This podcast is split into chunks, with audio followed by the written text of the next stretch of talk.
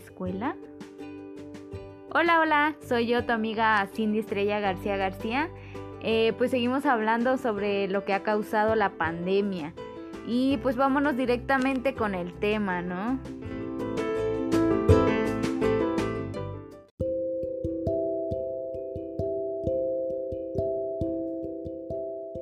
Bueno, pues el tema del día de hoy es desigualdades educativas y la brecha digital en tiempos de COVID-19 eh, de Mario Joy. Em, bueno, ¿tú has escuchado alguna vez sobre la brecha digital? Eh, si no, pues te menciono, ¿no? Según la lectura, el término brecha digital fue acuñado por el Departamento de Comercio de Estados Unidos en los años 90 em, para referirse a la desigualdad en el acceso a las TICs, que como podemos notar es justo en donde nos encontramos. Qué triste. Estamos en una brecha digital por las diferentes limitantes y dificultades que estamos viviendo a causa de la pandemia. Como les digo, pues retomando los datos que se mencionan en la lectura, México eh, realmente se encuentra en una situación pésima.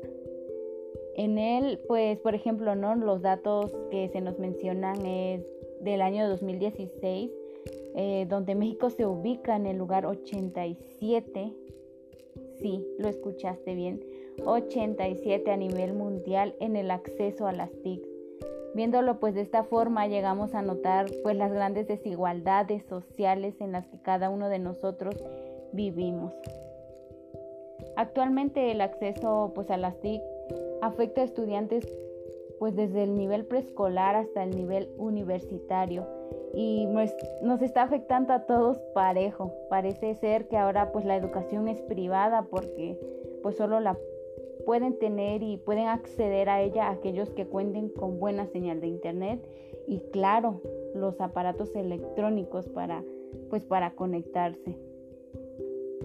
Yo creo que es justo, muy justo y necesario que ante esta situación pues sí se urge encontrar las soluciones creativas para no recaer y, cerrar estas brechas tecnológicas en el país.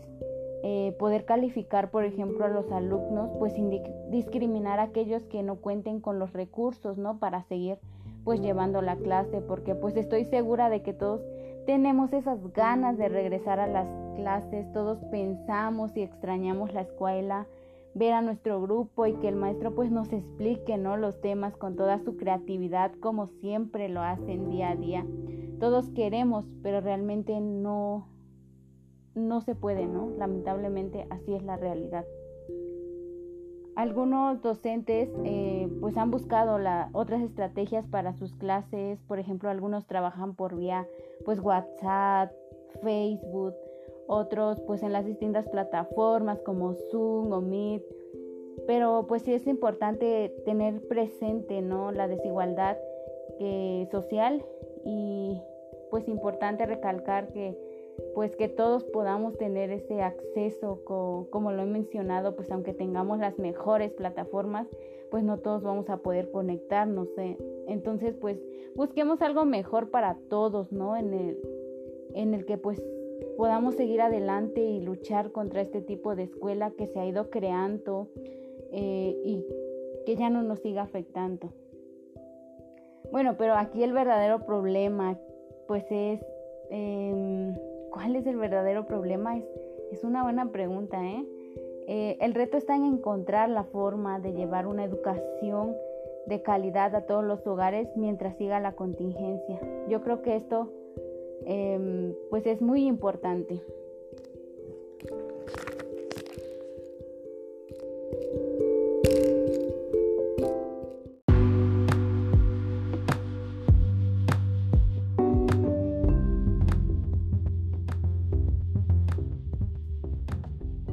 Bueno, pues es todo por hoy. Te sigo invitando, ¿no? A que investigues más a profundidad estos temas, ya que pues es por el bien y para el bien de todos. Eh, me da mucho gusto que me sigas acompañando y pues muchísimas gracias.